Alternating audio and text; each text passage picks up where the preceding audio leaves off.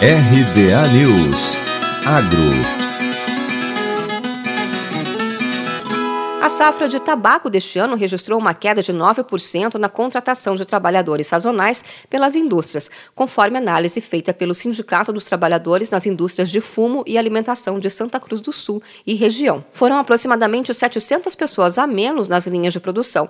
No início da safra de tabaco, a expectativa era de crescimento e contratação de até 12% mais trabalhadores sazonais, o que não se confirmou. Dois fatores prejudicaram as contratações. Na segunda semana de dezembro de 2020, a seca afetou o período de classificação e envio do tabaco às indústrias. Com isso, as empresas postergaram a chamada de trabalhadores. Outro fator foi o agravamento da pandemia entre abril e maio, que reduziu a capacidade de colaboradores para 75% do total durante sete sete semanas.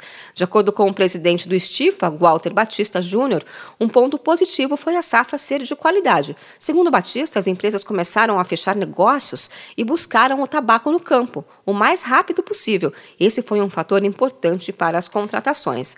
Para até 20% dos safreiros, os contratos serão prorrogados até novembro ou dezembro. Para Batista Júnior, a redução no número de trabalhadores na indústria é preocupante. Ele disse que são pessoas que estavam com a expectativa de renda para o orçamento e que essa redução é prejudicial para a economia local. Para o ano que vem, a expectativa é melhor. Os motivos são a retração da pandemia, com o aumento no volume de vacinados e a retomada econômica puxada principalmente pelo setor agrícola. De Campinas, Luciane Yuri.